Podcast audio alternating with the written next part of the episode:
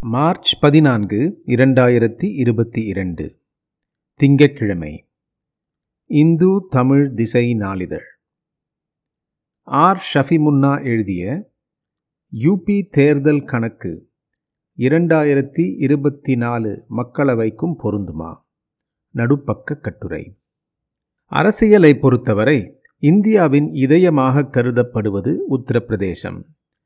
இதன் சட்டமன்ற தேர்தல் வெற்றி மக்களவை தேர்தலிலும் ஆட்சியமைக்க உதவும் என்ற கருத்து உண்டு.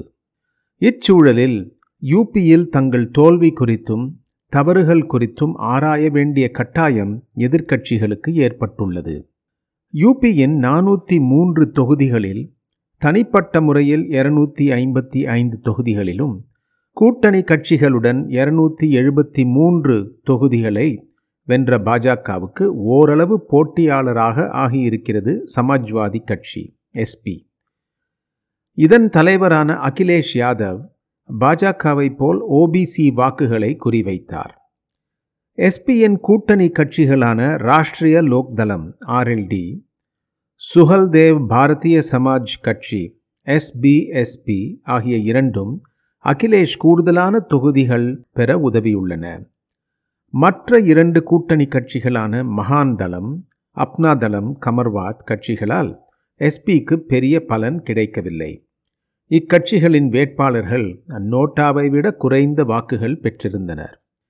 யூபியின் முப்பத்தி மூன்று தொகுதிகளில் போட்டியிட்ட ஆர்எல்டிக்கு எட்டு தொகுதிகள் கிடைத்துள்ளன.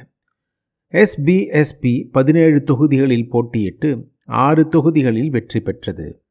இந்த இரண்டு கட்சிகளின் ஆதரவு வாக்குகள் யூபியின் மேற்கு மற்றும் கிழக்கு பகுதிகளில் சுமார் நாற்பது தொகுதிகளில் கிடைக்க எஸ்பிக்கு உதவியுள்ளன. இதன் பலனாக எஸ்பிக்கு முந்தைய தேர்தலில் கிடைத்திருந்த நாற்பத்தி ஏழு தொகுதிகள் இந்த தேர்தலில் நூற்றி பதினொன்றாக உயர்ந்துள்ளது. கூட்டணி கட்சிகளுடன் சேர்ந்து நூற்றி இருபத்தி ஐந்து இதனால் எஸ்பிக்கு உறுதியான எதிர்க்கட்சி என்ற அந்தஸ்து கிடைத்துள்ளது. கடந்த இரண்டாயிரத்தி பதினேழு தேர்தலில் இருபத்தி ஓரு சதவீத வாக்குகள் பெற்றிருந்த நிலையில் தற்போது முப்பத்தி ரெண்டு சதவீத வாக்குகள் கிடைத்திருக்கிறது. இதுவே பாஜகவுக்கு முப்பத்தி ஒன்பது சதவீதத்திலிருந்து நாற்பத்தி ரெண்டு சதவீதம் என உயர்ந்துள்ளது. இதர எதிர்க்கட்சிகளான மாயாவதியின் பகுஜன் சமாஜ் கட்சி பிஎஸ்பி காங்கிரஸின் நிலை மேலும் மோசமாகியிருக்கிறது. தேசிய கட்சியான பிஎஸ்பியின் தலைவர் மாயாவதி யூபியில் நான்கு முறை முதல்வராக இருந்தவர். இவருக்கு இந்த தேர்தலில் ஒரு தொகுதி மட்டும் கிடைத்துள்ளது. தலித் ஆதரவு கட்சியான பிஎஸ்பிக்கு அதன் வாக்காளர்கள் இரண்டாயிரத்தி பத்தொம்போது மக்களவை தேர்தலில் எஸ்பியுடன் கூட்டணி வைத்தது முதல் விலகத் தொடங்கினார்கள். மீதமிருந்த முக்கிய பிரிவான ஜாதவ் சமூகம் தற்போது மாயாவதியை கைவிட்டுள்ளது. பிஎஸ்பியின் நிரந்தர வாக்கு வங்கியான ஜாதவ்களின் ஒரு பகுதியினர் இந்த முறை பாஜகவுக்கு வாக்களித்தனர். இதற்கு மாயாவதி மிக குறைவாகவே பிரச்சாரம் செய்ததும் காரணம். இரண்டாயிரத்தி ஏழாம் ஆண்டு தேர்தலில் தலித்துகளுடன் பிராமணர்கள் உள்ளிட்ட மேல்தட்டு சமூகத்தினரின் வாக்குகளையும் பெற்று யூபியில் தனி பெரும்பான்மையுடன் ஆட்சி அமைத்தார் மாயாவதி. பிராமணரான சதீஷ் சந்திர மிஸ்ராவை கட்சிக்கு தேசிய பொதுச் செயலாளர் ஆக்கினார். இதையடுத்து தலித் சமூகத்தின் தலைவர்கள் ஒவ்வொருவராக பாஜக எஸ்பி கட்சிகளில் சேரத் தொடங்கினார்கள். யூபியின் செல்வாக்கை வைத்து பிரதமராக ஆவதற்கு முயன்ற மாயாவதிக்கு தற்போது சட்டமன்றத்தில் ஒரே ஒரு எம்எல்ஏ மட்டும் மிஞ்சியுள்ளார். இரண்டாயிரத்தி பதினேழில் இருபத்தி இரண்டு புள்ளி இரண்டு மூன்று சதவீதம் வாக்குகள் பெற்ற மாயாவதி கட்சிக்கு தற்போது பன்னிரண்டு புள்ளி ஐந்து சதவீதம் வாக்குகள் மட்டுமே கிடைத்திருக்கின்றன.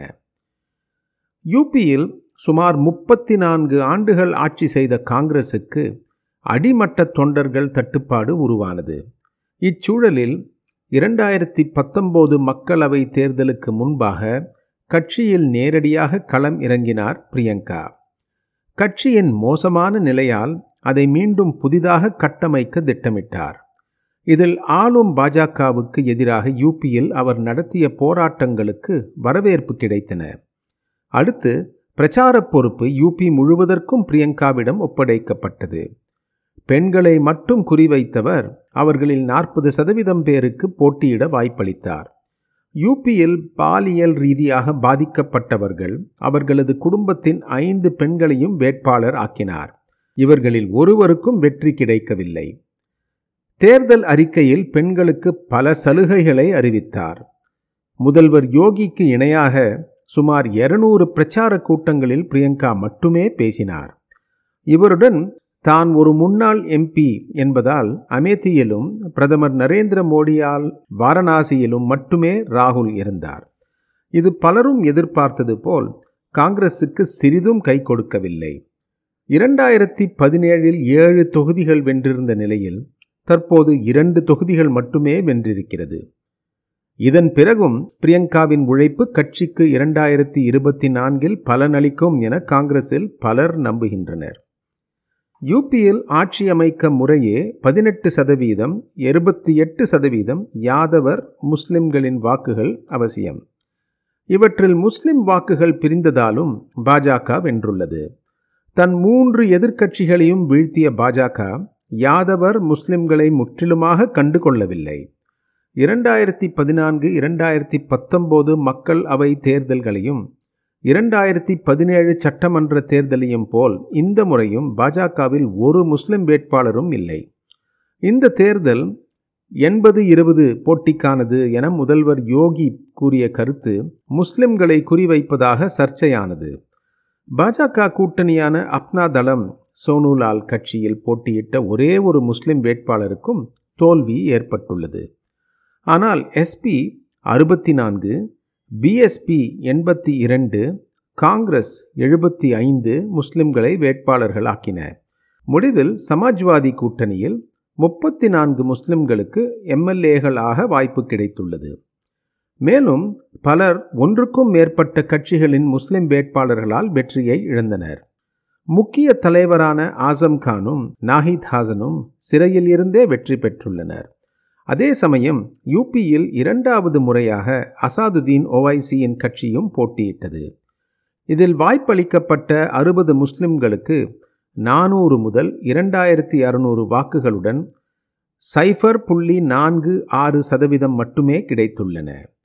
ஒரு வேட்பாளர் மட்டும் நாலாயிரத்தி எழுநூறு வாக்குகள் பெற்றுள்ளார். இந்த வகையில் வெளியான முடிவுகள் சாதி மத அரசியலுக்கே சாதகமாக உள்ளன. யூபி தேர்தல் கணக்கு இரண்டாயிரத்தி இருபத்தி நான்கு மக்கள் அவைக்கும் பொருந்துமா? மக்களவையின் எண்பது தொகுதிகளில் பெரும்பாலான தொகுதிகளை பெறுவதற்கு எதிர்க்கட்சிகள் செய்ய வேண்டியது என்ன? இப்படியெல்லாம் கேள்விகள் எழத் தொடங்கியுள்ளன. இந்த கேள்விகளுக்கான விடைகளை தேடினால் மட்டுமே யூபியின் எதிர்க்கட்சிகளுக்கு மக்கள் அவை தேர்தலில் பலன் கிடைக்கும்.